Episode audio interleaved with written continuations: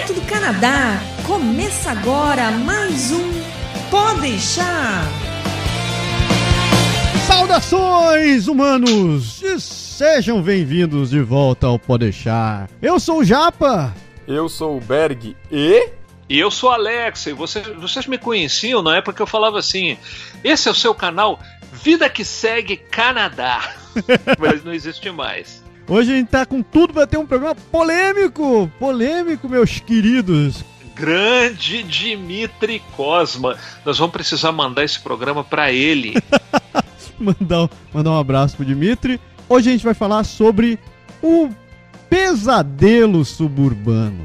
Todo aquele, toda essa fama que é criada de que morar no subúrbio é uma coisa maravilhosa. Será que tudo isso é verdade? Será que esse país realmente está crescendo para o lado certo? E a gente trouxe a pessoa certa para conversar hoje sobre isso daí, né, Alexei? Ah, espero que sim. É... Por que, que eu, eu, comecei a pensar nessa questão dos do, do subúrbios? Porque. Pera, pera, pera, primeiro... pera. Segura a vontade que a gente vai conversar contigo daqui a pouquinho. Beleza!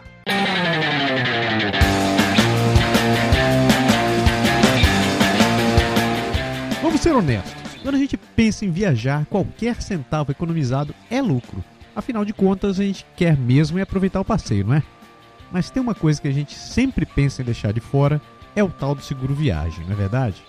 Você sabia que um terço das pessoas que viajam acabam com algum tipo de intoxicação e acabam tentando se automedicar para não ter que perder o passeio?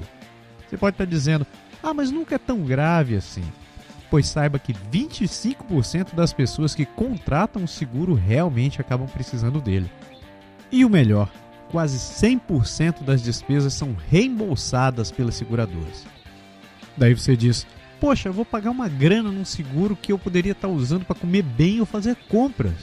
Olha, sobre isso eu vou te dizer o seguinte: uma simples consulta médica em uma clínica ou hospital no Canadá pode custar 1.500 dólares. É, 1.500 dólares.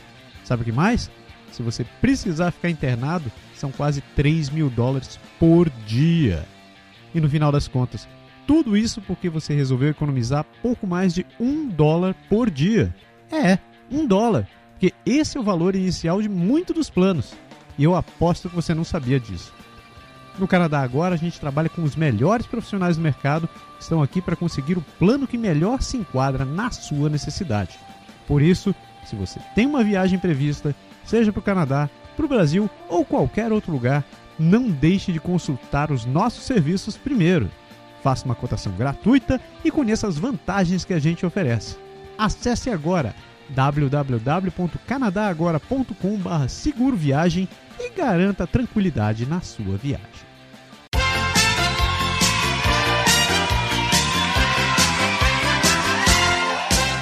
Aniversariantes! As pessoas que estão com os anos em festa! Vamos, sem enrolação ao meu lado. Parabéns pro Neander Larsen Brizola. Neander, um grande abraço, querido Schumacher. Uh, outro aniversariante também, Daniel Packman. Meu querido Ivan Kolicheski, Ivan que era baterista da Tosqueira. Ivan, muita saudade, meu guri. E eu termino mandando abraço pro Ricardo Piccoli, meu, meu conterrâneo aqui. Meu conterrâneo não. Meu, meu ah, o cara que mora aqui em Ottawa também.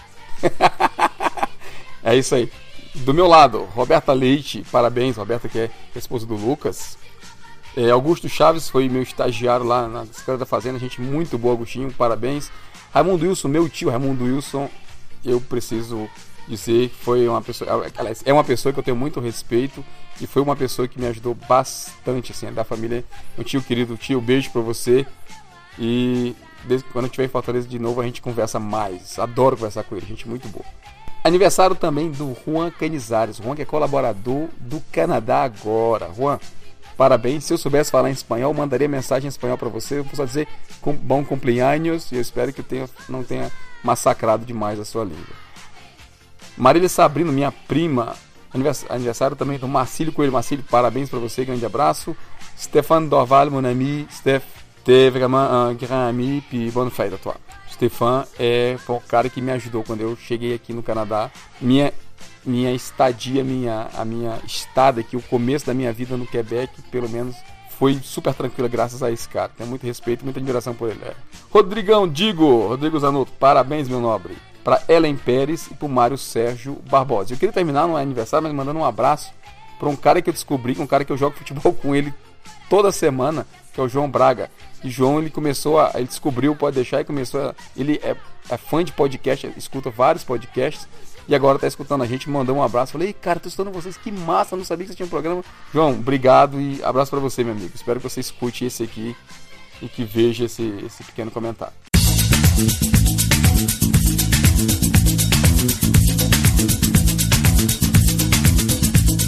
Falando em comentário, vamos lá pros comentários, né? Vamos! O que, que tem? O que, que tem de porrada? Uh, Então vamos lá, eu vou começar que vou deixar os grandes para você como sempre. que lindo você. Isso aí, tá no meu nome. Vamos lá. Rafael Venâncio Dias. Toguco! É isso aí, Togu. É, é teu? É da tua banda? Das tuas. Que nada, é- a gente faz parte da, da, da comunidade do Slack. Slack People Master Race. É, muito bom. Ele falou do programa 152. Imigrei, mas só mudei de endereço. Um dos últimos programas que a gente gravou. Então, ele diz assim: Meus queridos, não entendi nada da parte do francês. Mas claro, eu não sei francês. é, é, não era de se esperar. É, é. Ficou ótimo esse novo quadro. Só uma dica: antes de começar a falar na outra língua, explique sobre será falado. Acredito que ajudará muito aos ouvintes menos fluentes na língua. É uma boa sugestão. Vamos fazer isso já a partir deste programa. Falar Loemos. Isso aí. O novo quadro pode se chamar Suruba Verbal. É brincadeira, mas foi o nome que me veio em mente. Tá, é um nome. Vamos, vamos ver, vamos ver. E manda abraços, Toguco. Meu nome, obrigado pelo comentário. Não sei se a gente vai pegar o Suruba Verbal ou não, mas a gente vai, vai ver. Vamos conversar. É, nunca se sabe. Suruba é um negócio complicado. Ah, vamos para o seguinte. Nossa, que porrada. Vamos lá. Ah, Carolina Seron, falando sobre o programa 152. Carolina é escritora ativa aqui do, do programa. Ela, Muito obrigado. muito obrigado de novo. O que, que ela fala dizendo: Bom dia, pessoal. Muito bacana o programa, trazendo a treta para ser discutida. Treta? Quem falou em treta? Se você se dispõe a emigrar, tem que estar aberto à cultura do local, aproveitar as coisas boas e respeitar as pessoas do local onde você decidiu ir morar. Quem não se dispõe a isso, realmente só mudou de endereço. É, faz sentido. A gente concorda. Amei vocês terem colocado em prática um quadro bilíngue. Para quem está no Quebec, faz um pouco mais de sentido. Vivo em ambiente bilíngue no trabalho o tempo todo. Sim, o tempo todo. Todo mundo conversa em franglês. Começa uma frase numa língua e vai mudando no decorrer da conversa. Muito legal. É legal que você entende, né? Eu, eu quero ver o cara que entende. Espero que o pessoal que vive nas demais províncias curtam e até desperte o interesse pelo francês. Só tem a ganhar expandindo horizontes e oportunidades. É, eu concordo. Defendo essa Também. também. Sobre a sugestão de nome para o quadro, aí vai. Eita de acho. Cana Yarn e Treinando a É. tecla SAP. É, o Quebecois eu entendi, mas o Canon Kiwan eu esperava que você me explicasse. Vamos pular essa. eu explicar. É, é que Canuck é o- como o, Canadá, o canadense se chama, né? Agora, como ela colocou o Yarn, eu não sei. Vou pular. Ô, Carolina, mande um comentário de duas. Carolina, por favor, recomente, explique o Canon Kiwan pra gente falar isso no próximo programa já. Ela continua, ela termina dizendo o seguinte: muito bacana introduzir o quadro com afeto do Quebec e ou Canada Day. Algumas sugestões de temas seriam falar da cultura local, hábitos alimenta- alimentares do dia a dia, o que vocês colocam na marmita e nas das crianças. Meu Deus, marmita de novo? É, pode ser, pode ser.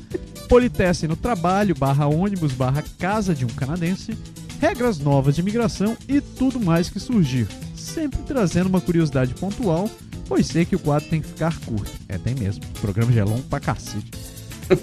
Um abraço e boa semana. Bom, grande abraço pra ti também, Carolina. Muito obrigado pelos comentários. Sempre relevantes, sempre interessantes. E a gente vai levar em consideração também as tuas ideias para tema. Vamos anotar, vamos anotar. E a galera que mora em outras províncias que não entendeu o nosso francês, ou que não entendeu o nosso inglês, não que se sabe, né? O cara mora em Quebec, não fala, não fala inglês também. Mande seus comentários, diga se você não entendeu porra nenhuma, se você tá, tá em dúvida, se você tem interesse, se isso foi útil pra você. E diga que me ama também. É isso aí. Rodrigo Patrício. Rodrigo já escreveu em outros, em outros programas também. Ele fala dessa vez do programa 143, Hábitos, brasileiro no Brasil e no Canadá. Ele diz, fala pessoal, mais algumas coisas esquisitas, mas juro que nessa segunda parte achei tudo bem mais tranquilo do que na primeira. Sobre a questão dos ônibus, vou te falar que aqui no Brasil eu já faço como eles. sempre procuro um banco vazio, mesmo se eu já estiver sentado em um banco a vagar. Algumas vezes a preguiça bate e eu fico quieto no meu lugar mesmo. Ele bota aquele risinho. Aliás, esse negócio de rir, só fazendo um parênteses, a gente podia pegar os risos que a gente já gravou nos outros programas, as risadas, as gargalhadas que a gente tem dado, e deixar como, como, como buffer lá. E quando vocês que tiver uma risada numa coisa, a gente emenda na, na edição e botar um riso desse aí. É. É, exatamente. Aí ele, isso. ele continua assim, então falava assim: Eu fico quieto no meu lugar, risinho, sem ninguém do lado. Faço isso para ter mais espaço e liberdade. Nada a ver com a pessoa do lado. Eu não sei como são os bancos aí, se são largos o suficiente, mas aqui eles são meio apertados, principalmente dois homens sentados um lado do outro. É, aqui também não é muito, muito espaçoso. É, ele fala pra você: Japa, faz também a parada de colocar a mochila no banco vazio do meu lado. Mas isso aqui é normal. Quando alguém chega, sempre pede na boa para sentar. Eu mesmo faço isso quando quero sentar num banco com mochila. Só vejo problema quando a pessoa ainda fica de cara amarrada porque você pediu isso. Aí é abuso. Eu também acho. Aliás, estava até mostrando para meu filho esses dias que na, na dentro dos ônibus da RTC aqui em Quebec eles fizeram uma espécie de quiz, umas, uma, você um adivinhazinho, e eles botam quatro sugestões, quatro perguntinhas e cada resposta de uma delas é uma palavra e você juntando as quatro dá uma frase que no fundo, no fundo diz assim: mochila é no seu colo. É bem isso. Ainda sobre esse hábito, pelo visto precisarei mudar, já que os quebecas não pedem e acabam ficando em pé. Aí é vacilo de quem usa banco para mochila. Abraço, pessoal. É isso aí. Aqui tem um pouco disso realmente. O pessoal fica meio naquela de, ah, não sei, não pede. Eu peço. Eu peço, se eu quiser sentar, eu peço. Assim, eu sou um exemplo claro, que eu ando com mochila de esporte, né? então eu ando com uma bolsa que é maior, minha, minha lancheira, minha mochila, boto tudo numa bolsa grande. Às vezes assim, ocupa bastante espaço, mas eu boto ela na minha perna. Tem gente que fica canhada e não quer sentar do lado, você que acha que não vai ter espaço suficiente para eles, mas mas eu deixo. E se eu, se eu vir, eu peço pra sentar. Você ainda, você ainda é educado. Eu já chego, eu olho. Se o cara não olhar, eu falo excuse me. Se ele não se mexer, eu sento em cima. Essa é boa. Mas tá certo. O, a galera bota a mochila para tentar ter conforto, mas assim, eu até boto minha mochila no banco também, como ele falou, certo? Mas quando chega, eu vejo que o ônibus está enchendo e que chega a gente, eu puxo a mochila de volta na minha perna e deixo o espaço, o banco vazio, né? Eu não espero a pessoa pedir, entendeu? Pode crer, faz mais sentido, né? Você tem, você tem, você tem Simancol. Você foi vacinado com Simancol AB quando você era pequeno. É muito bom. É, a gente quer que as coisas funcionem, né? Parabéns, dona Mas, Zila, por é. ter vacinado esse rapaz quando era pequeno. É isso aí. Vai lá, Jane, mandou mensagem. Então, o último comentário foi do Jane Bueno. Ele mandou uma mensagem de voz para mim comentando sobre como o médico sugeriu criar os filhos de uma amiga dele ela falando português e o pai falando francês. Eu não vou colar o áudio aqui, porque a gente ficou conversando, a gente trocou pelo menos umas duas, três mensagens, os áudios são meio compridos. Mas é muito interessante porque o médico sugeriu exatamente isso. Ele, a mulher, é, a amiga dele é brasileira, o marido é quebecois. Eles tiveram uma filha, um filho agora, me falhou a memória.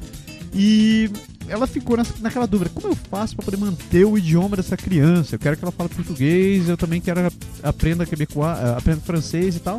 E o próprio médico de família dela sugeriu que dentro de casa ela falasse sempre em português com o filho ou com a filha. Vamos assumir que é a filha. E o marido falasse sempre francês com ela a isso até ela desenvolver o hábito. Então ele, ela, o médico diz que a criança deve começar a se acostumar com isso. Ela vai começar a responder em português para a mãe, responder em francês para o pai. E à medida que ela começar a assimilar o, o, o, idioma naturalmente, daí eles podem relaxar, porque ela já vai ter isso muito bem assimilado na cabeça dela. Então foi um comentário muito massa. Obrigado pela mensagem, Gianni. E eu só não divulgo meu telefone para todo mundo porque esse é o único telefone que eu tenho. Senão eu vou entregar o WhatsApp para vocês também. É isso aí. A única forma de aprender a falar português é ter alguém que sempre fale português. E a regra aqui em casa, por exemplo, a gente comentou sobre isso. E a melhor maneira para você falar um idioma é você falar o idioma. Você se escutar falando, você repetir aqueles sons, você falar direito. Isso é uma dica que vocês vão vão desfrutar e muito para poder agilizar o aprendizado de vocês. É isso aí. E a gente vai estar trazendo novidades sobre isso muito em breve, né, Pedro? Com certeza. Não, esper, não perdem para esperar. É isso aí. Programa, se vocês tiverem, você já sabe. E-mail, comentários, sugestões, escreva para contato arroba canadagora.com ou comente aqui o post deste programa ou qualquer artigo que tiver publicado por lá que a gente traz em pauta pra gente bater papo. Chega de enrolação, porque o papo com o Alexei vai ser longo hoje, né? É isso aí. Vamos lá. Fellas, let's hit it. Ha! Fellas, let's hit it. A one, two, three, four. E finalmente, vamos. Agora sim, Alexei, tu pode soltar a voz. Porque hoje a gente vai desmitificar o tal do sonho suburbano de morar no Canadá. O sonho canadense, né, Japa? Porque o, o que que acontece? No começo havia o sonho americano, né? The American Dream. E o que, que é o sonho americano? O sonho americano é uma criação totalmente baseada em conquistas materiais que se transformam num sonho realizado. Que é você ter o, o grande símbolo do capitalismo americano, né? O carro, você comprar a sua casa num subúrbio lindo, maravilhoso, né? Onde nasceu, né? Esse sonho americano personificado vai para Los Angeles. É lá. E se você quer ver, na realidade, onde que essas coisas levam, né? O, o dia seguinte, vai para Los Angeles que você vai ver, vai ver, ver coisas assim muito interessantes, né? Por exemplo, a sensação de você ficar literalmente parado, imóvel, imobilizado numa highway que tem oito pistas de cada lado por duas horas. Coisa maravilhosa, né? E o pessoal reclama de São Paulo, de ficar ali na Tietê, no Nimbi. Imagine o que, que é você ficar numa highway de oito pistas estacionado. No horário de pico, essa é a realidade de Los Angeles. E eu falo isso porque eu fiquei. eu fiquei quando eu fui lá em 2012. Tem gente que escolhe isso daí, o país acabou escolhendo isso daí. Antes da gente pular pro programa propriamente dito, para quem não conhece o Alexei, acho que merece uma devida apresentação do rapaz, né? Então, até escrevi um textinho aqui. Vou, fazer uso do meu, do meu português falido para fazer a menção do Alex. Faz isso não que você é o narrador do programa, rapaz. Eita porra, isso ainda merecia. Tá, vamos lá. Tá, quem tá chegando agora ou quem não conhece essa figura, o Alex é músico, produtor musical e pesquisador acadêmico em musicologia. É, detalhe, especializado em música popular eletrônica. Isso daí me surpreendeu também, porque eu não sabia, minha suprema ignorância, eu não sabia que existia uma especialização em música popular eletrônica. Mas eu acabei caindo nos teus sites e escutando teus projetos. Teu, teu trabalho é muito massa. É só isso que eu posso dizer. Oh, obrigado. É... Tem sido meio complicado aqui no Canadá, porque, tá, a barreira da experiência canadense, que é um outro tema que eu, que eu, sobre o qual eu gosto de falar, é, não, não atinge os artistas. Mas todos os artistas canadenses e, e, não canadenses são atingidos pelos mesmos problemas que os artistas enfrentam no mundo todo, que é a inconstância do mercado profissional, você geralmente é patrão de si mesmo e fica aí batalhando e tem meses que não fecha as contas. Eu aqui no Canadá voltei para a escola depois de ser doutor, né, para fazer um college de Interactive Media Design, né, que é uma é uma área que tem algumas coisas, né, a ver com o que eu fazia no Brasil, que é um, um lado mais hands-on, mais prático, e me tornei, na verdade, aqui designer de motion graphics, designer gráfico, videografista, fotógrafo, essas coisas todas.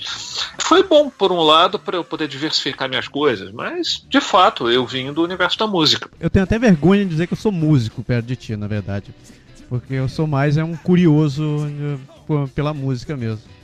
Você, Japa, na verdade, ninguém sabe, mas o Japa é o criador da primeira aparelhagem de tecnobrega de Orwell.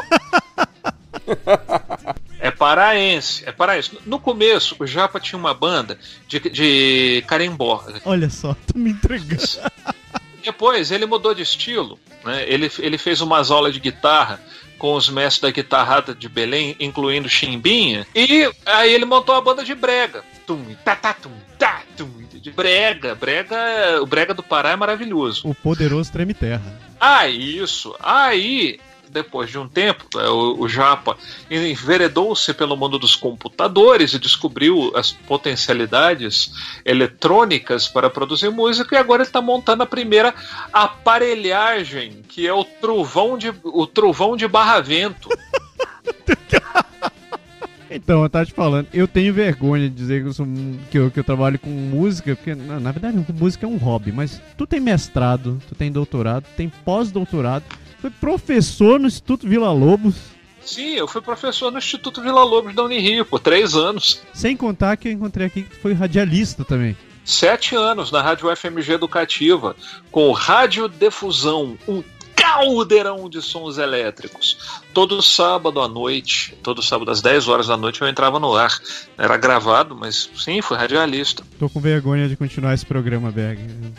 Ei! Por que, que você acha que eu não estou emitindo nenhuma opinião minha do meu lado, né? Eu que sou tocador de tocador de violão de revistinha. Nossa, que isso? Olha... Tem nada não. Eu tô aqui penando do mesmo jeito, cara. O sonho canadense não existe. Ele é o típico homem comum, mas quando ele pega no volante. O Sr. Walker é agora o Sr. Wheeler, o motorista. E por que que a gente trouxe o Alexei aqui? Para vocês que não acompanham, sei que até, até hoje viveram numa toca e nunca acharam os, os artigos ou os vídeos do Vida que segue no Canadá, eu vou trazer uma, uma palhinha do porquê que este homem, porquê que esta figura está aqui com a gente. Vou dar um pequeno trecho de um dos artigos deles para vocês entenderem do, a razão da gente estar falando sobre subúrbios no Canadá. Os imigrantes são muito atraídos pelos subúrbios. Acho válido questionar sim a preferência pelos subúrbios, porque você pode encontrar tudo o que você busca neles em outras regiões que te darão uma melhor conveniência e poderão ser melhores a médio e longo prazo, pois os subúrbios podem se tornar inviáveis com o crescimento da população de pessoas e carros nas cidades em alguns anos. Confesso que quando estava para decidir a cidade onde moraria, tive resistências com Orwa, por causa da empregabilidade e da tendência a viver em subúrbios por aqui, que gera dependência de carro. Os subúrbios não são para mim. Nunca morei em casa e sempre morei em regiões agitadas e repletas de conveniência. Esse tipo de lugar me causa um pouco de tédio e não quero e nem posso ter um carro aqui. Acabei vindo para o centro. E o que eu vejo de bom no subúrbio? Basicamente, eles são bonitos, geralmente tranquilos e silenciosos, um pouco demais para mim. Mas tem muitos parques, muitas instalações esportivas, muitas escolas boas e para quem gosta de encontrar bichinhos de maior contato com a natureza, são um prato feito. Defendo a vida no centro para os recém-chegados, exatamente para evitar dependência de carro e os custos decorrentes, que são altos. Pelo menos antes de se estabilizar financeiramente. É importante que eu diga que não sou contra quem mora no subúrbio, mas sim contra o fenômeno urbanismo de sprawl. Então, sim, sou contra os subúrbios tal qual estão hoje em dia, mas não sou contra você que mora no subúrbio. Esses trechos foram extraídos de um artigo que o Alexei postou no seu blog, que você encontra aqui na descrição do programa. Alexei, eu, ad eu adorei a forma como tu apresenta isso daí, porque tu não fica de achismos, tu não já vi gente te atacando fervorosamente, metendo pau, dizendo, te chamando de santo pra baixo, né? As opiniões são todas cheias de emoção. Então, diferente da forma que tu, que tu apresenta, como tu, tu mesmo te descreve, né? Tu é um cara polêmico, mas a polêmica que tu cria é simplesmente porque tu tá falando a verdade. Tu tá realmente exaltando um lado que as pessoas acabam só pintando de cor de rosa, querendo ficar de bonitinho com essas histórias. Né? É importante lembrar que eu vim do meio acadêmico. Né? E eu aprendi é, a desenvolver em mim mesmo a visão crítica e a capacidade de argumentação, e principalmente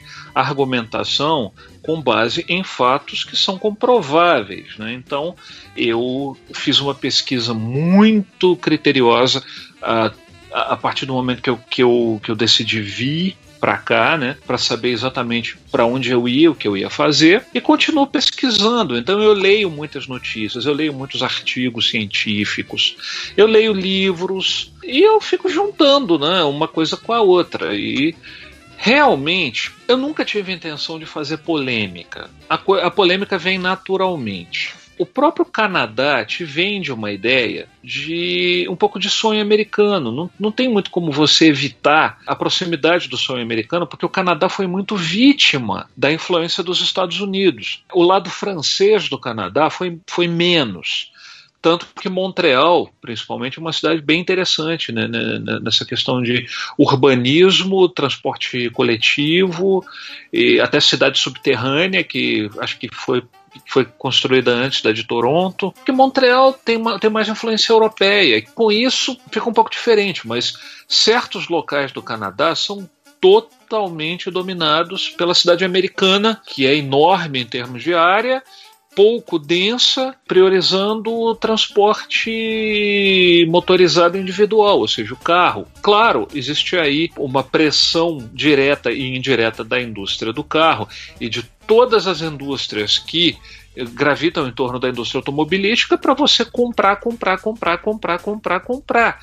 E isso inclui também o fazer você acreditar que você só será feliz, só será pleno e só estará benquisto é, pelas outras pessoas a partir do momento que você tiver isso. Por outro lado, eu vejo que a gente está começando a viver o reverso dessa medalha. A coisa foi muito exagerada. E os efeitos colaterais da car culture estão aí para quem quiser ver. Se você quiser tapar seus olhos, be my guest. Então, existem as questões ambientais e principalmente existe a questão da qualidade de vida. Por muito tempo se falou que ter um carro era sinônimo de qualidade de vida, que um carro facilita a vida. Houve um momento da minha vida que eu tive dois carros. O que eu posso dizer é o seguinte: facilita para algumas coisas e dificulta para outras. Porque enquanto o carro está rodando e não tem congestionamento, tudo é uma beleza. Mas a partir do momento que você fica preso num congestionamento, ou que você não acha vaga para estacionar e perto de onde você vai, a coisa começa a ficar mais complicada e você acaba perdendo tempo da sua vida, que é um tempo precioso do seu dia, que você poderia estar tá fazendo coisas que você gosta, ou então você poderia estar sendo produtivo, o que, que acontece? O subúrbio, estilo americano, existe porque existe o automóvel. Sem o automóvel, não existe o subúrbio. Ele não faz sentido. Imagina, se você não, não, não tem carro, você vai colocar um bairro que fica 25 quilômetros da cidade a gente vive isso direto, assim. Quebec mesmo que é uma cidade pequena, quem mora no subúrbio aqui, se não tiver carro, não anda. Sim, com certeza, com certeza. E Quebec é ainda pior do que Ottawa, porque o transporte coletivo de Quebec não é tão bom. É, Ele é bom para quem mora no centro, é. Sim, tudo bem, você faz tudo a pé. Você consegue fazer quase tudo a pé. Mas se você vai morar lá nos Beauport da vida, ou mesmo em Saint-Foy, a coisa já fica um pouco mais difícil. Ottawa tem três grandes subúrbios. Orleans é o mais antigo e ele não é muito desejado pelos brasileiros porque tradicionalmente a região leste de Ottawa é francófona. Como o pessoal do Quebec, principalmente, se encarregou de queimar o filme dos francófonos canadenses, com suas leis e com seu tratamento carinhoso, só que não, para as pessoas que não falam francês, os imigrantes que não são francófonos não querem ir muito para lá. É até uma pena, porque dos três subúrbios, Orleans é o que eu considero melhor, porque ele tem vida cultural, ele tem o Shankman Center, que é do National Art Center, tem shows, tem peça de teatro, tem essas coisas. Em Orleans tem um, tem um shopping bom, que é o Place d'Orléans, e ele tem várias vias de acesso, além da highway. Em Orleans a coisa é, é um, é um pouco melhor, é um pouco mais fácil, sem contar que é, um, é o subúrbio mais bem servido, melhor servido para o transporte coletivo.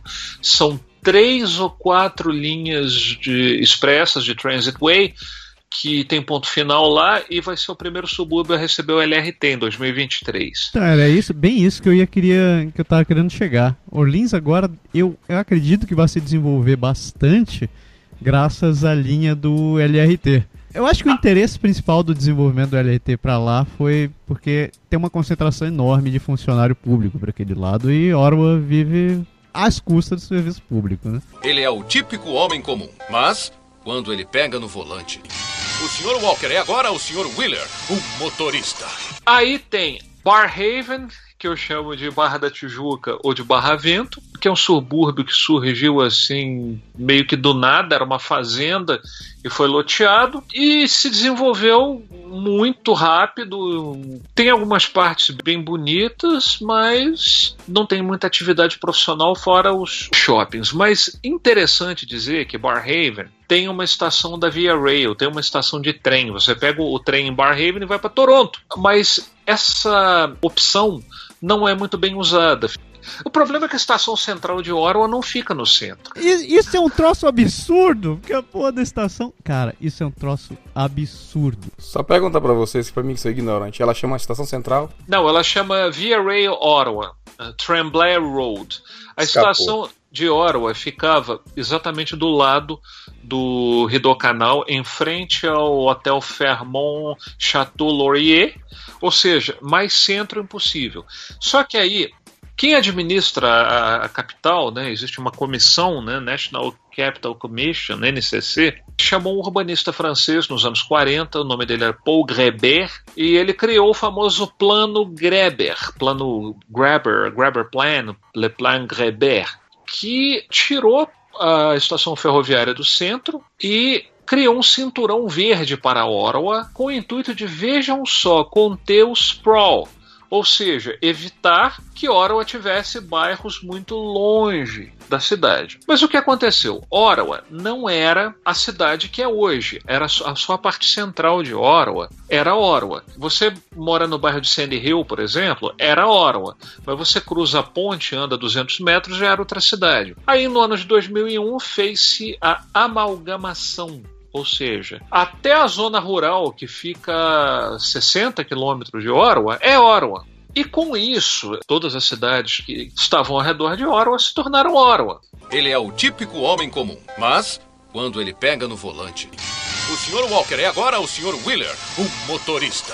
Canata, que é o subúrbio, a meu ver, mais desejado pelos brasileiros, por causa da, da, alta concentração de empresas de tecnologia. Era o Vale do Silício do Norte, né? era chamado assim até a quebra da empresa Nortel. Hoje é considerado uma região decadente, perto do que era nos anos 90, mas continua sendo muito desejada, sobretudo pelos brasileiros por causa das empresas de tecnologia. A gente está saindo de um momento em que a maior parte dos imigrantes que vinha pela categoria Federal, uh, Federal Skilled Worker era da área de TI, por exemplo. Esse pessoal de TI que hoje está com a carreira consolidada, que hoje está bem sucedido e que é referência para, para os novos imigrantes, por coincidência, por, por conveniência, porque trabalha nessas empresas, mora, muitos moram na região de Canadá. Mas as pessoas não pensam nessas regiões como elas realmente são. E tem a possibilidade de construir a sua casinha, né? de construir não, de comprar a sua casinha a um preço mais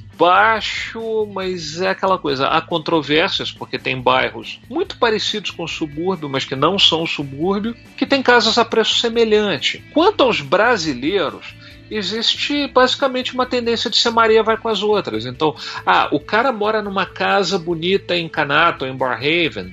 Eu quero uma casa bonita em Canato, Barhaven. E ainda é um lugar que eu vou poder ter carrão e ainda viver como se eu estivesse numa, numa Orlando fria, né? Só falta aparecer o Mickey Mouse vestido de urso. em geral, o brasileiro que chega aqui não está afim de encarar a reforma. Então ele quer comprar uma casa de preferência nova, tinindo, entrar com tudo novo, colocar as coisas ali e ser feliz. Tem muita casa, principalmente perto do centro, que já tem 30, 40 anos, que talvez precisasse de uma reforma, trocar um telhado, fazer coisa assim que hoje aqui, eu morando aqui, eu sei que é uma reforma grande, mas é uma, é uma reforma que compensa. Você vai ter todo o benefício da região onde você vai estar morando e a casa já está, falando em termos de estrutura, ela já está bem solidificada, está tá tudo organizado naquele pedaço. Então é uma reforma que valeria a pena. Só que muita gente chega aqui tá afim de encarar uma reforma porque já pensa naquele sentido. Ah, não, quero um troço novo, sem problema. Quebec tem a vantagem de os preços serem mais baixos, né? Bem mais baixos que o de Ottawa. A província mesmo, é só você cruzar a ponte, as casas em Gatineau, em Elmer, são eu considero várias partes de Gatineau como se fosse subúrbio de Ottawa. Mas, dependendo de onde você vai morar, por exemplo, você tem ônibus rápido, você tem um shopping, inclusive com Costco, né, para comprar a carninha do seu churrasco. Você está bem mais próximo do centro de Ottawa do que quem mora em Canada, por exemplo.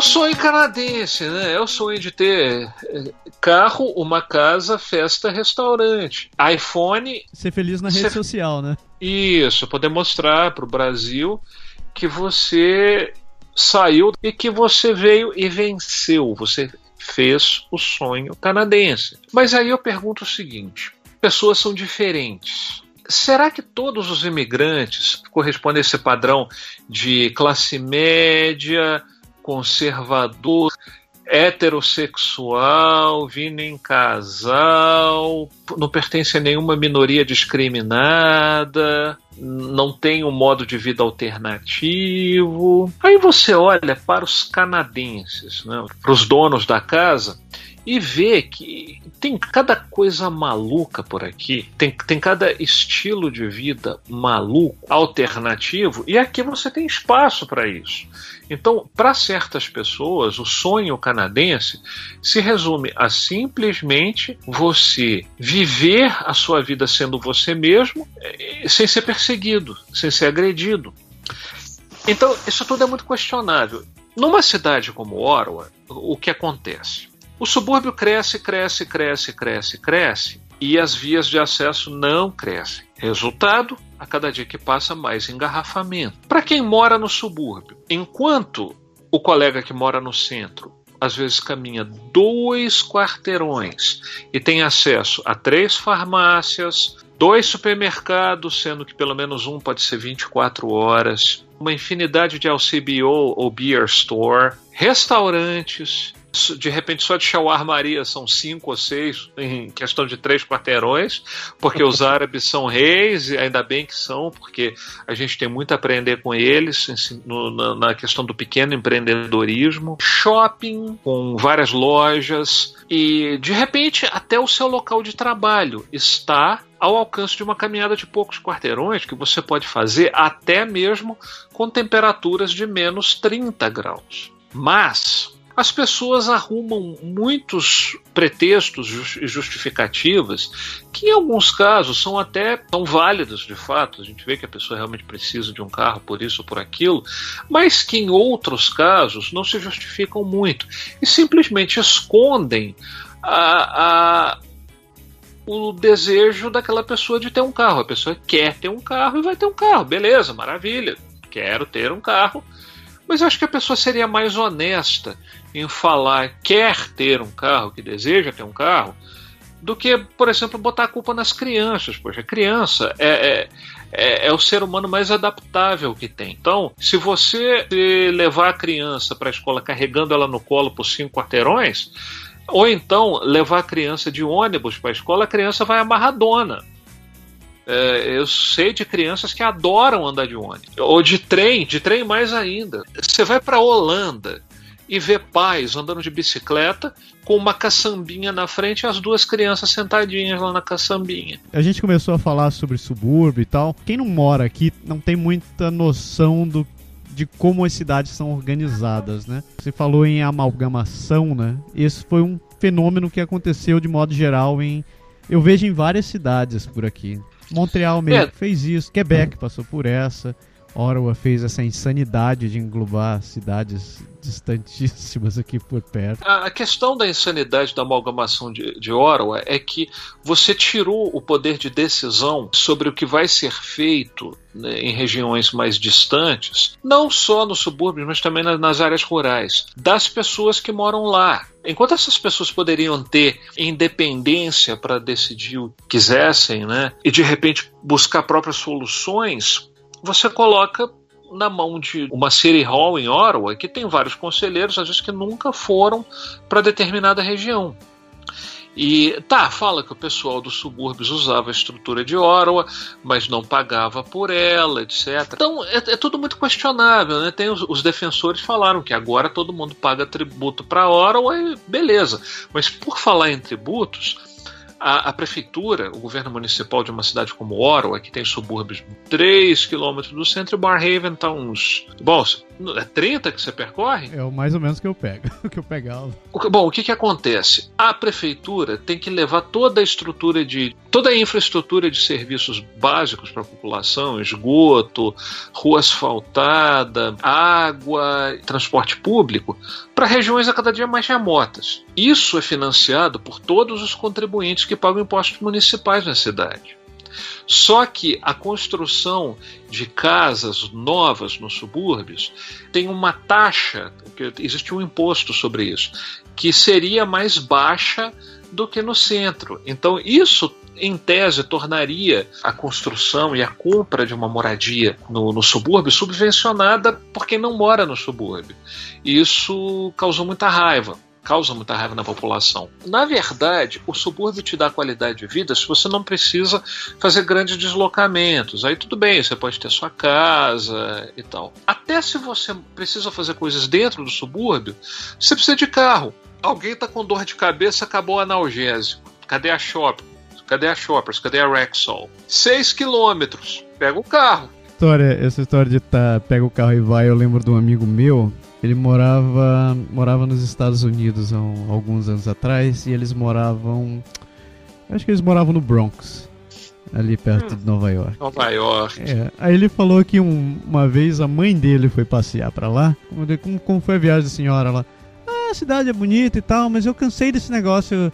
Eles queriam fazer uma coisa. Ele, ah, vamos na farmácia? Vamos. Entrava no carro, vum, 10 minutos de carro, aí chegou na farmácia. Aí tá, ah, vamos no shopping? Vamos. Entra no carro, vum, 15 minutos pra chegar na farmácia. Aí lá, vamos no cinema? Vamos. Mais 20 minutos. Vum. Ela falou, esse negócio cansa, né? Não tem nada perto. Tudo tem que entrar no carro e andar, andar, andar, andar. Eu é. É, lembrando que eu vim de Copacabana, né? Eu, eu tava em Belo Horizonte. Mas é engraçado, nem meu pai, nem meu pai canadense, né, meu pai é, era canadense, sempre teve carro, ele gostava de morar em regiões distantes. Eu lembro até de uma época que a gente comprou um apartamento, a gente mudou de apartamento, ele fez questão de ser numa avenida que tinha padaria, açougue, sacolão e farmácia. Duas, na verdade. Aí eu fui para Copacabana, porque Copacabana é uma é Tóquio. Copacabana é como se fosse um, como se fosse Tóquio em termos de densidade. É um, é um bairro, um bairro com 150 mil habitantes. Apesar de que vocês do subúrbio já estão chegando. Barhaven já chegou a 72 mil habitantes e Kanata já, tá, já passou de 80 mil. O problema é que o povo do subúrbio não está nem aí, parece que não está nem aí para transporte coletivo. Porque eu digo que cada um tem a OC Transpo que merece. Por quê? Se você quer ter um bom transporte público, vai para City Hall, fala com o senhor Jim Watson, fala com seu conselheiro, participa das consultas públicas, manda petição. Se o governo municipal não atende, você não reelege. Simples. Ele é o típico homem comum, mas quando ele pega no volante. O Sr. Walker é agora o Sr. Wheeler, o motorista. Qual o dia que falaram que iam estreitar ainda mais a área de carro da, da Elgin Street? Porque a Elgin é uma rua que tem muito restaurante, seria, seria bem interessante, mas falaram nisso. Né? Falaram, é, fechar a Elgin Street não ia fazer tanta diferença, porque tanto a Elgin quanto a Bank é um, uma pista para cá, uma pista para lá. E em Ottawa, o trânsito não é bom. Você acha que só porque você vai sair do Brasil você vai ter direito a um bom trânsito? Não vai, não, porque o povo aqui não dirige bem e a lei tem alguns problemas. Por exemplo, permitir virar à direita no sinal vermelho e quando está verde você dobra e os pedestres estão lá atravessando. E sem contar que é muito confuso, é muita informação no chão, nos sinais de trânsito, é muito confuso. De repente você tem que sair da sua faixa porque uma vai virar para cá, outra vai virar, vai virar para lá e você, ah, que? Parking lane turning lane, isso é muito esquisito. Eu, tem uma coisa que eu não entendo aqui no Canadá de ficar priorizando autoestrada é a incongruência em relação ao tempo. Cara, neva nessa desgraça. O, aquela água entranha dentro das, das rodovias, das ruas. Quando chega a primavera, é buraco surgindo para tudo quanto é lado. Uma região que já tem essa realidade climática, que sabe que passa por isso todos os anos, que conhece isso daqui há, há 300 anos já, sabem como é que essas coisas funcionam. Continuam insistindo de ficar criando rua e mais rua e estrada e estrada, não tem bom senso nenhum. Não, mas uh, isso movimenta a economia, porque o pessoal que, que constrói rua vai ter sempre trabalho, porque o pessoal que tapa buraco vai ter sempre trabalho, isso movimenta a economia. Mas é. Se, se tivesse um sistema de transporte público que funciona, você ia conseguir trazer mais gente para poder trabalhar, atendendo num tempo menor, aumentando a qualidade de vida de todo mundo, atingindo áreas melhores, podendo estar tá investindo dinheiro em coisas que mais interessante do que ficar colocando placa, tapando buraco, fazendo desvio e colocando lombada. Essa questão do transporte público do Canadá não ser desenvolvido como merece é um troço que eu não entendo, porque o país tem 35 milhões de habitantes. Mas é, é uma questão de, de cultura, né? Porque todo mundo aqui, o canadense em geral, ele tem a, aquela teoria da bolha dele. Né? Então ele vive naquela bolha dele.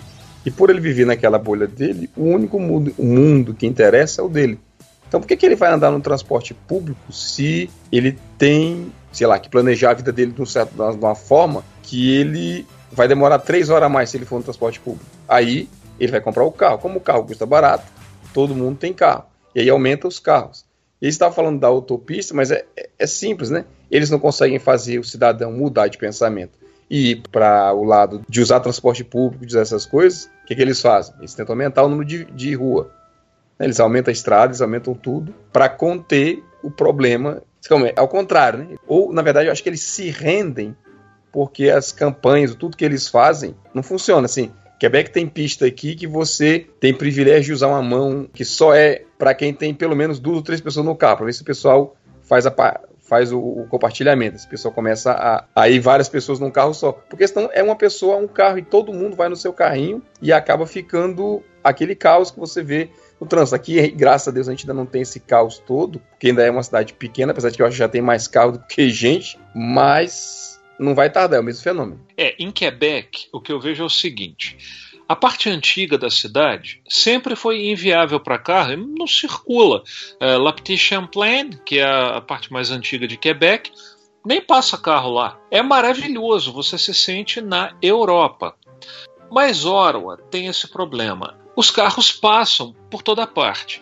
Da três e meia da tarde, você quer passar pelo Byward Market de carro Quanto tempo você leva em Ottawa para sair da King Edward Avenue e ir até a Sussex, ali do lado do Chateau Laurier? É, isso é coisa de seis quarteirões. Você leva meia hora para fazer isso. Meia hora. Ottawa é o tipo da cidade que devia, já, já devia ter proibido carro no centro há muito tempo.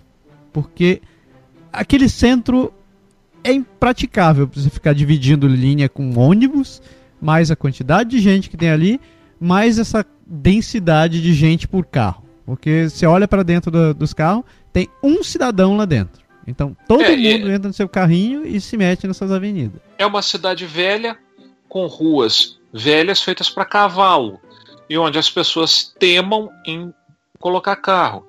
E pior de tudo, Ottawa perde, o centro de Ottawa perde espaços preciosos que serviriam para moradia, é, escritórios e, e, e comércio para estacionamento ao ar livre, que é a coisa mais inútil aqui no inverno. Eu moro na frente de um estacionamento, né? E eu consigo ver estacionamento de supermercado também na minha janela. O cidadão chega, né? Sete horas da manhã, a carraiada toda chega. Bum! Lotou o parking lot. Aí neva durante horas e horas e horas e horas e chega às 5 horas da tarde, o cidadão vai lá tirar seu carro, que está atolado com 30 centímetros de neve. Quanto tempo leva para o cidadão conseguir desatolar o carro e tirar? Às vezes leva 4 horas.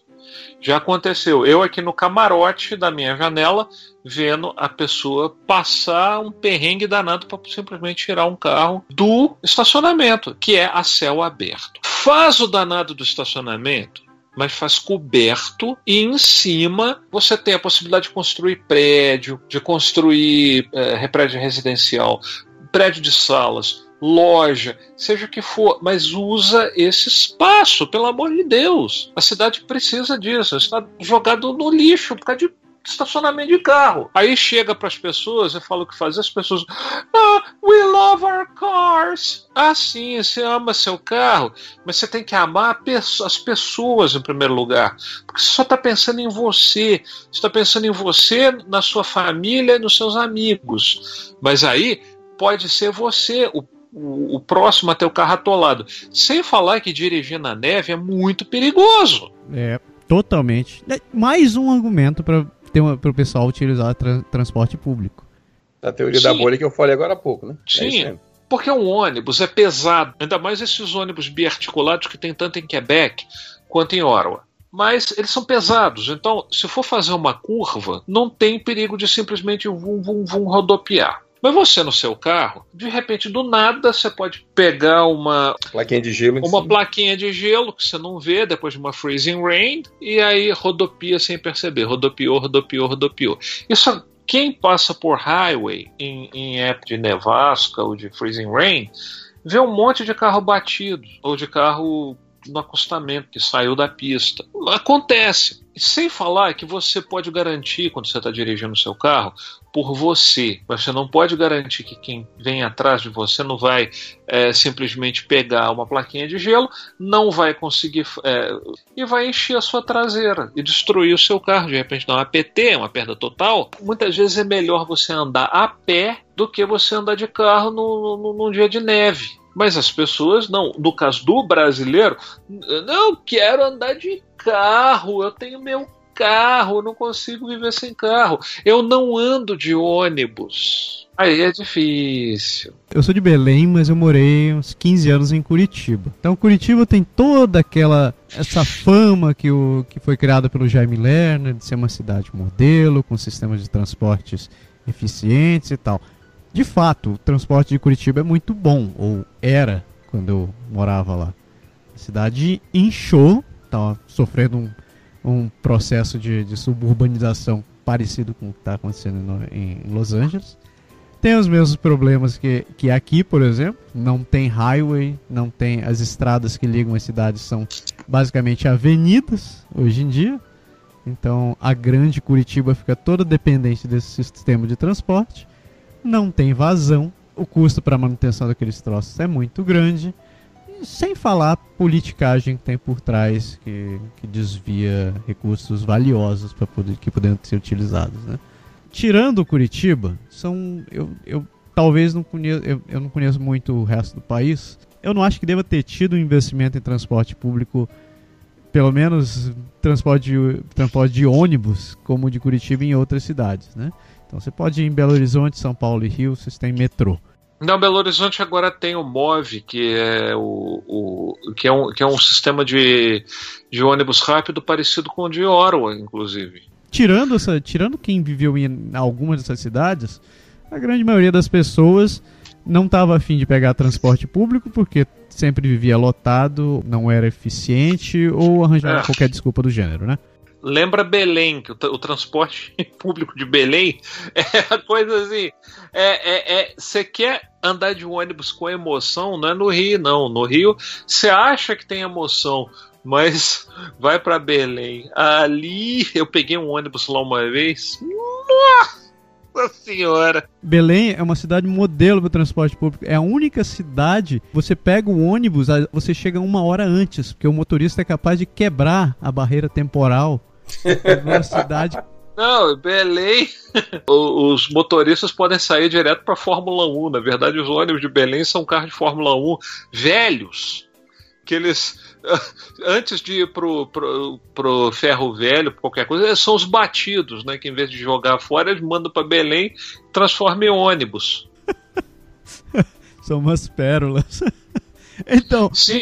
eu acho que o problema é esse. Quem tá no Brasil acabou se obrigando a andar de carro, assim, se obrigou, entre aspas, a andar de carro, porque não queria ou não tinha condição de ficar dentro de transporte público por causa, porque, por causa da eficiência deles. Não é isso não. Na, ver- na verdade, é porque o Brasil é um país de origem escra- escravocrata. Então, desde a época que- em que não havia carro, é, a pessoa que tinha carruagem, né, a pessoa que era de bem, é, rica, etc., para se diferenciar dos pobres ou do- até mesmo dos escravos, andava na sua carruagem. Aí, é, essa mentalidade ainda existe, porque é a pessoa que tem, que precisa mostrar, que precisa ter seu carro próprio. Carro é tratado como uma conquista pessoal muito grande. É o status de quem tem carro. E por isso mesmo, quem vive no subúrbio, no o, o imigrante que vem para o subúrbio, acredita ter status, né? acredita ter um, ter um maior, maior status do que quem vive no centro caótico. Porque tem paz, tem silêncio. De fato tem, mas às vezes o silêncio é demasiado. Eu, particularmente, tenho uma tendência muito grande a sentir muito sono nesse tipo de lugar em cidade do interior, em subúrbio, etc. Vai por mim, em qualquer lugar, no Brasil mesmo, por exemplo, Belo Horizonte tem crescido demais para o lado dos subúrbios de uma cidade vizinha que é Nova Lima. A estrada para o Rio de Janeiro, que é a principal via de acesso desses subúrbios, está impraticável porque de tanto engarrafamento. Porque constrói, constrói, constrói, as pessoas compram, compram, compram, mas não tem estrada, não tem rua que leve para isso. Tudo bem, aí fala, vai crescer, vai crescer, vai crescer, vai crescer, vai ampliar. Olha para Los Angeles, vai visitar Los Angeles, aluga um carro em Los Angeles, como eu aluguei, e tenta rodar por lá. Assim, eu fiquei duas horas parado, imobilizado, numa estrada de oito pistas, numa highway de oito pistas. Isso é Los Angeles. Ou seja, é um meio falido, né? é, um, é um estilo falido, um estilo urbanístico falido, que, no caso das cidades que ainda não chegaram à, à situação de Los Angeles, é simplesmente perguntar quando vai acontecer. Ele é o típico homem comum, mas quando ele pega no volante. O Sr. Walker é agora o Sr. Wheeler, o motorista. Como você pode viver? Como, qual que é a solução para isso? É exatamente você é, apostar na walkability. É você viver em locais onde não exista dependência de carro. Eu não falo para ninguém não ter carro, não é isso. Eu falo para as pessoas criarem em torno de si uma situação em que elas não dependam de um automóvel para fazer as suas necessidades básicas pessoa no, cabeça de granito não entende isso.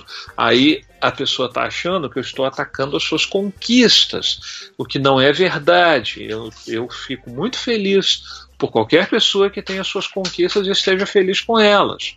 Não muda a minha vida. A não ser que a pessoa queira me dar uma carona. Às vezes eu posso até aceitar. Aí muda, Mas- né? É, não, não muda, assim, não muda. É, mas assim, mu- muda um pouco a minha vida naquele momento, quer dizer. Mas ah, se a pessoa comprou um carro ou comprou uma casa, bom pra ela, good for you, como diz o canadense. E eu tenho visto aqui em Ottawa uma certa tendência a voltar para o centro. Tanto que a escola pública da Elgin Street ficou super saturada e está enfrentando problema de, de- de falta de vaga para aluno, porque as famílias estão voltando para o centro por quererem experimentar uma vida um pouco mais frugal nesse sentido, mas que vai, vai, vai, vai lhes proporcionar economia. Lembrando que, bom, nós temos o Berg aqui que é de Quebec. O valor do seguro de um automóvel, de um carro em Quebec, é mais ou menos um terço do valor do seguro em Ontário.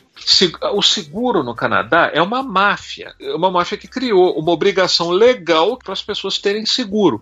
É, e não é só para carro, é para, por exemplo, para aluguel também. Você é inquilino, você tem que ter um seguro con conteúdo. Quanto que você paga para ter um carro? Se você está financiando, você vai pagar para o carro ficar parado com seguro e financiamento, você vai pagar 600 dólares. Você é um newcomer. Não sei, pode comprar um, um Hyundai da vida novo aí.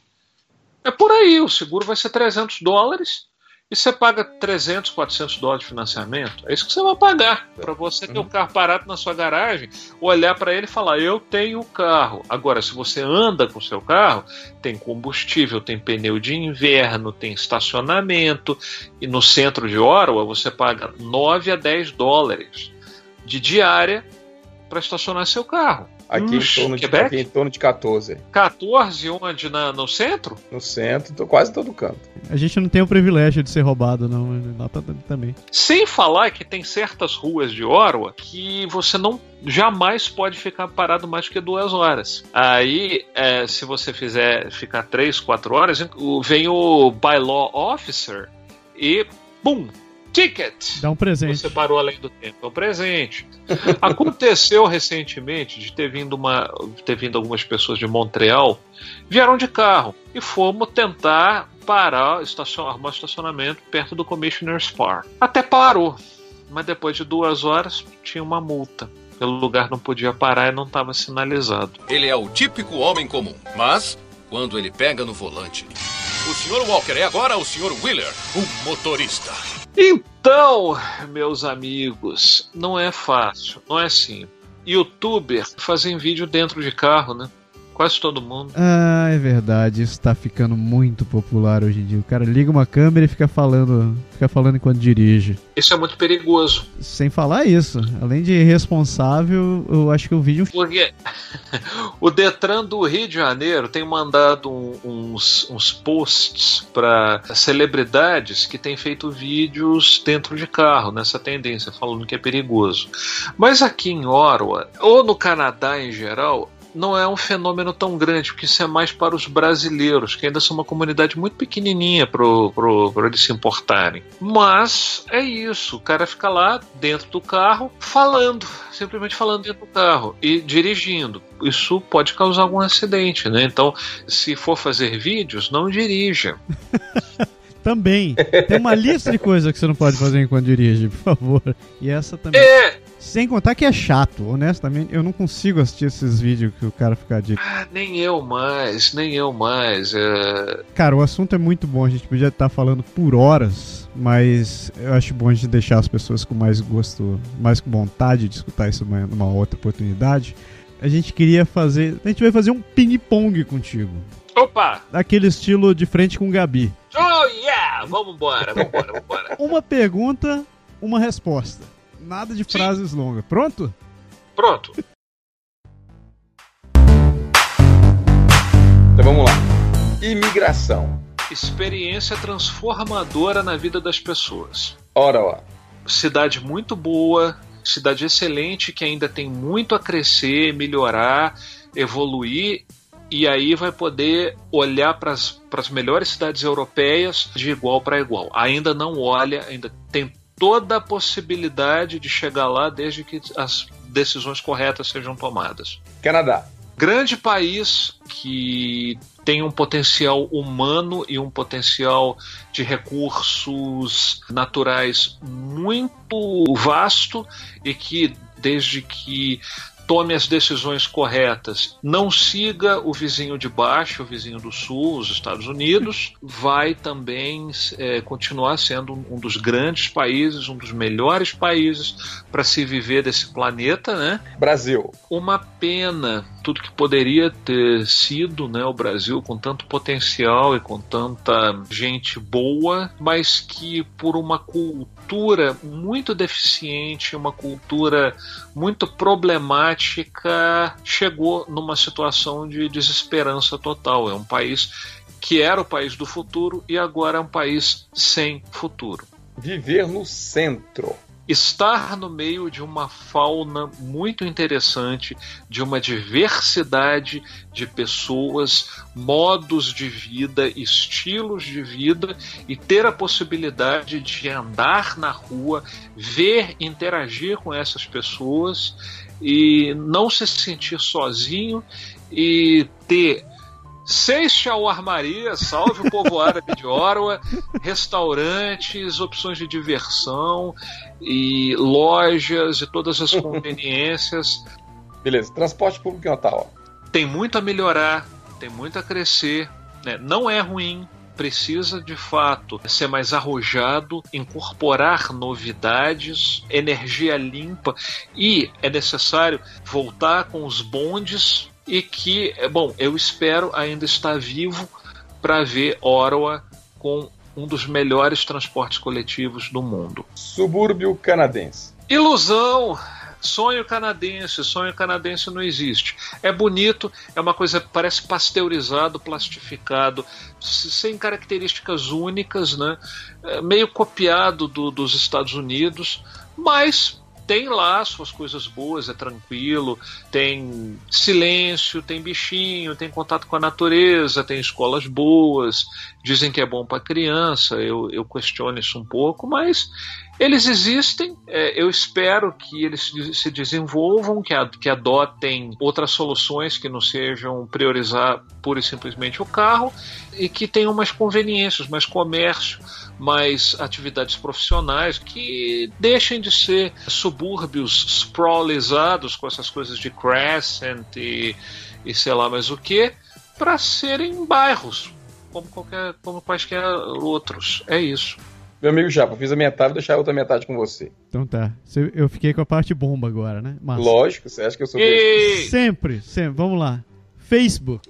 Facebook é uma ferramenta maravilhosa que é muito mal usada. Sobretudo pelos brasileiros que gostam de brigar. Só que ele é um retrato da vida amplificado né, e com as, com as barreiras e distâncias dinamitadas, e com isso você vê, mesmo que através de, de linhas escritas as pessoas como elas são. Nelson Rodrigues iria adorar as redes sociais. É verdade.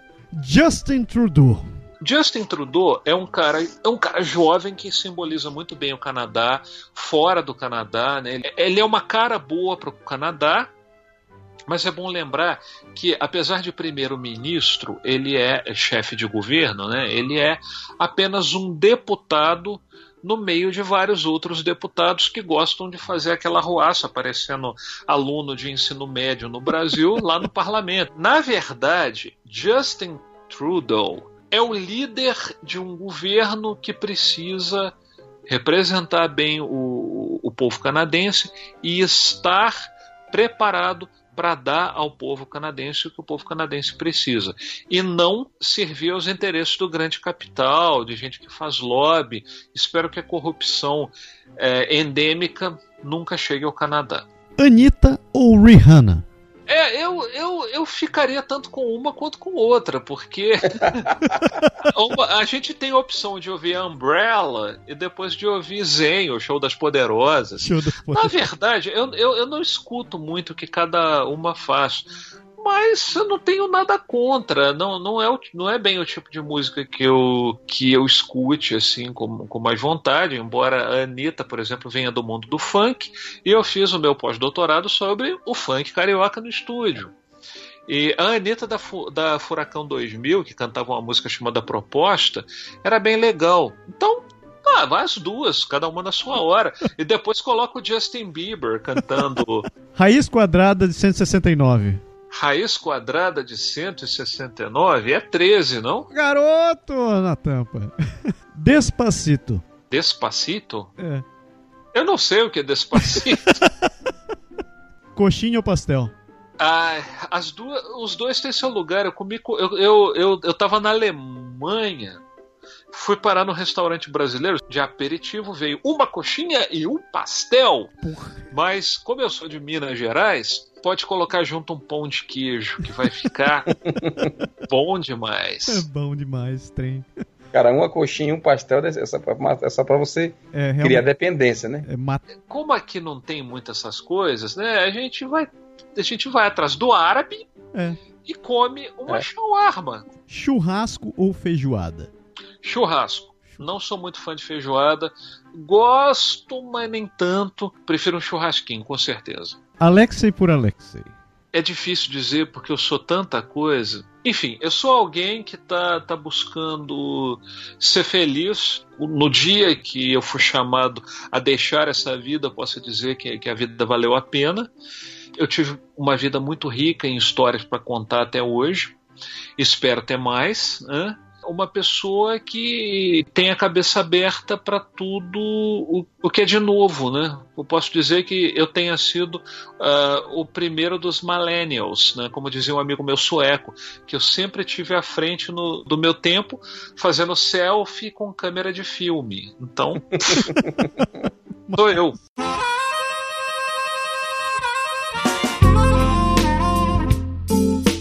Então, vamos para a parte número 4, que por enquanto eu intitulei de tecla SAP.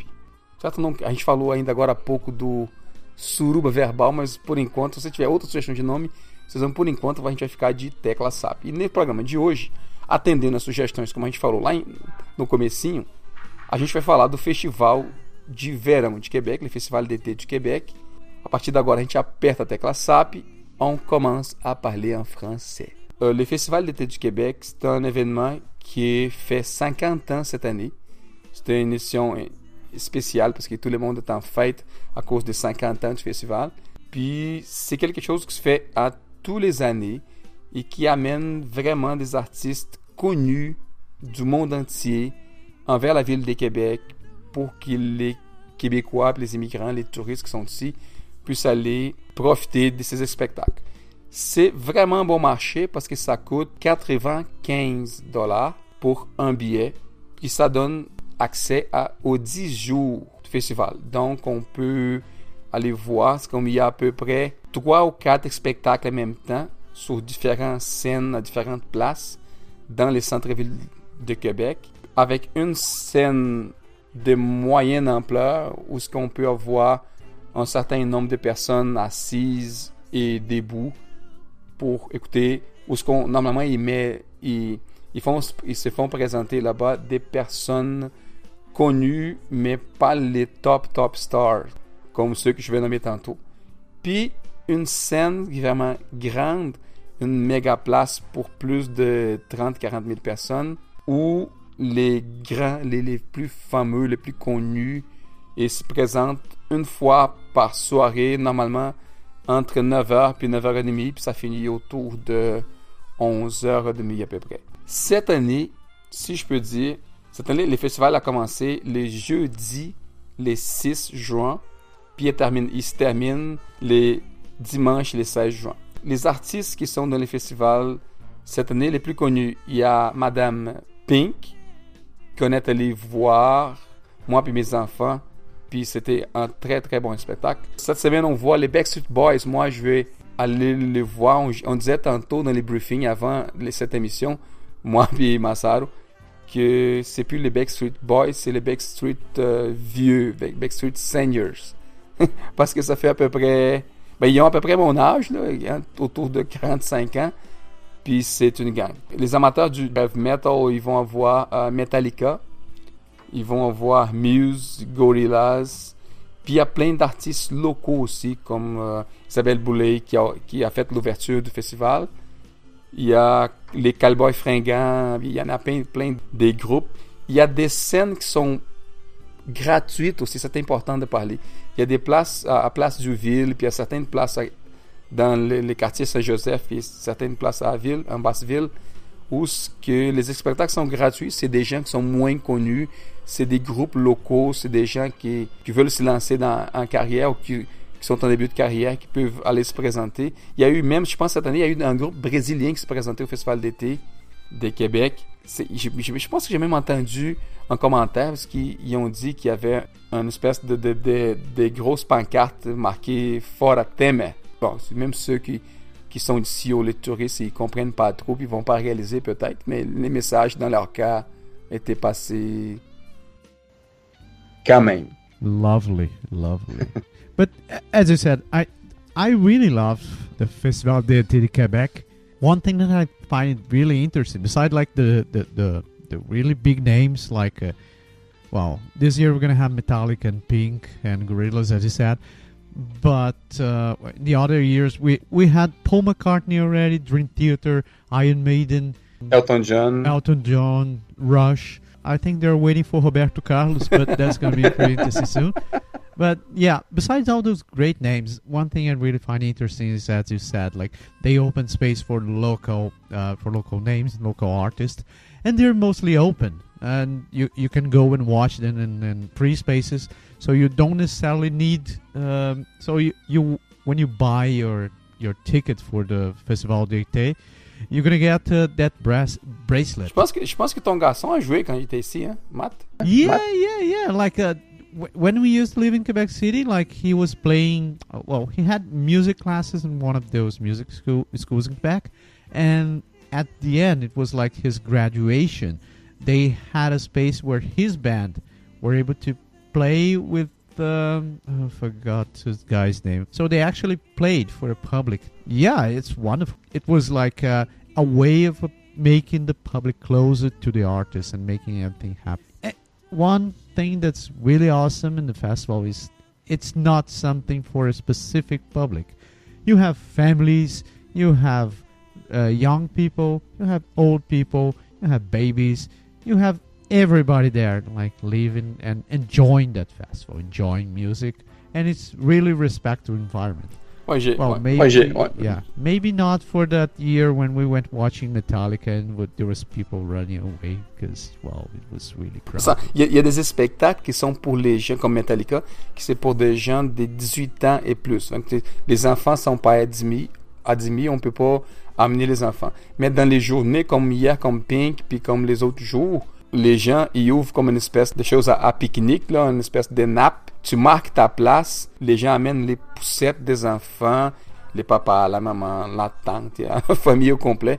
En attendant, les gens, des fois, ils viennent pour un spectacle. Ils arrivent, mettons, 4 heures avant l'heure du spectacle. Fait que tu peux amener tes affaires, tu mets tes sacs, tu mets tes choses, puis tu restes tranquille. Les familles sont là. J'ai eu une madame à côté de, de moi hier dans le spectacle à Pink qui avait, il y avait comme deux enfants de 2-3 ans. Puis ça, l'autre personne qui était avec eux autres avait deux autres enfants, petits d'un an et quelques. Puis il y avait même un bébé. Puis il aimait la poussette, puis il aimait tout. Les gens respectent, il y a personne qui prend ta place. Puis je peux vraiment s'amuser, puis s'occuper de regarder les spectacles, puis de pas penser à d'autres choses. But if next year you're looking for a really special uh, opportunity of enjoying Quebec City, well, uh, I recommend deeply that you buy your tickets for the Festival d'été de Quebec.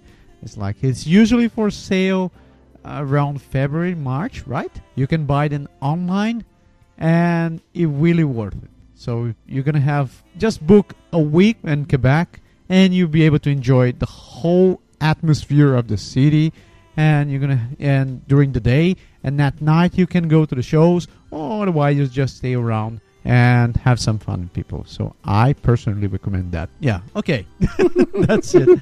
So oh, check the link in this post on the post of this show. Uh, there's the link for the Festival d'été Quebec. So keep that in your bookmarks and put that in your calendar so you won't forget for next year. Forget your tickets and you're gonna enjoy like a wonderful times the capital of the province. Ça, si quelqu'un veut voir, avoir une idée mais, de c'est quoi un peu les climats du festival de la scène principale, j'ai mis des photos, puis même une petite vidéo de l'entrée du spectacle à Pink qui est sur mon Facebook, Berg et Lindo. Donc ceux qui, qui veulent aller voir, ceux qui veulent euh, devenir amis sur Facebook, euh, juste d'aller là-bas, puis, puis de faire hein, demander l'ajout, puis ça me fera plaisir de vous, de vous accepter, puis qu'on partager cette partie de d'été de Québec.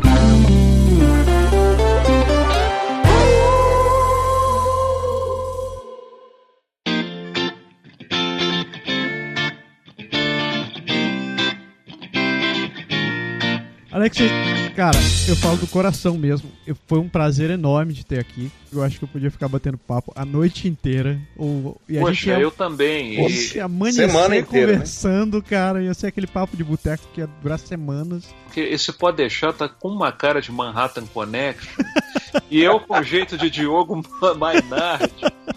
Se quem estiver ouvindo pode deixar gostar da- dessa possibilidade de fazer um Canadá Connection, etc. Com pessoas normais que nós somos, por favor, fale. porque seria o maior prazer. Eu adoro essa, esse formato radiofônico. Estou aqui à disposição de vocês, sempre que vocês me quiserem. E lembrando que agora eu estou no Canadá agora, né? Estarei no Canadá agora. Logo você vai ver o meu primeiro artigo. Então, que prazer, que alegria. Sempre muito, fico sempre muito contente de estar aqui. Que isso, Muito cara. bem-vindo. O, o prazer é nosso. A gente, cada pessoa, que cada colaborador que entra pra, pra, pra dentro do Canadá agora, pra gente, a gente trata como, como parte da família. Rapaziada, eu acho que é isso. Eu acho que missão cumprida. Missão mais do que cumprida. E lembrando a vocês que, como eu dizia no Vida que Segue, sonho canadense não, ex- existe. Não viva de sonho, não viva de fantasia. Aproveite a sua realidade, aproveite o seu dia e seja feliz. Ótimo maneiro terminar o programa. Obrigado a todo mundo que escutou a gente. Se você tiver comentários, sugestões, dúvidas, escreva, compartilhe, discuta, traga argumentos, porque é argumentando que a gente chega num lugar melhor. Pra todo mundo, uma excelente semana. Alex, mais uma vez obrigado por estar aqui. E semana que vem a gente volta com mais um Pode, Pode deixar. deixar. Valeu, pessoal. Tchau. Valeu, tchau.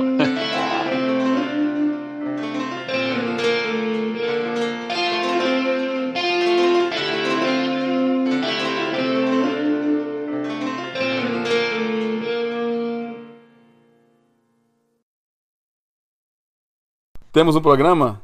Não, não é esse, desculpa. Não, tá gravado. Missão cumprida. A gente já gravou essa porra. É, né? É.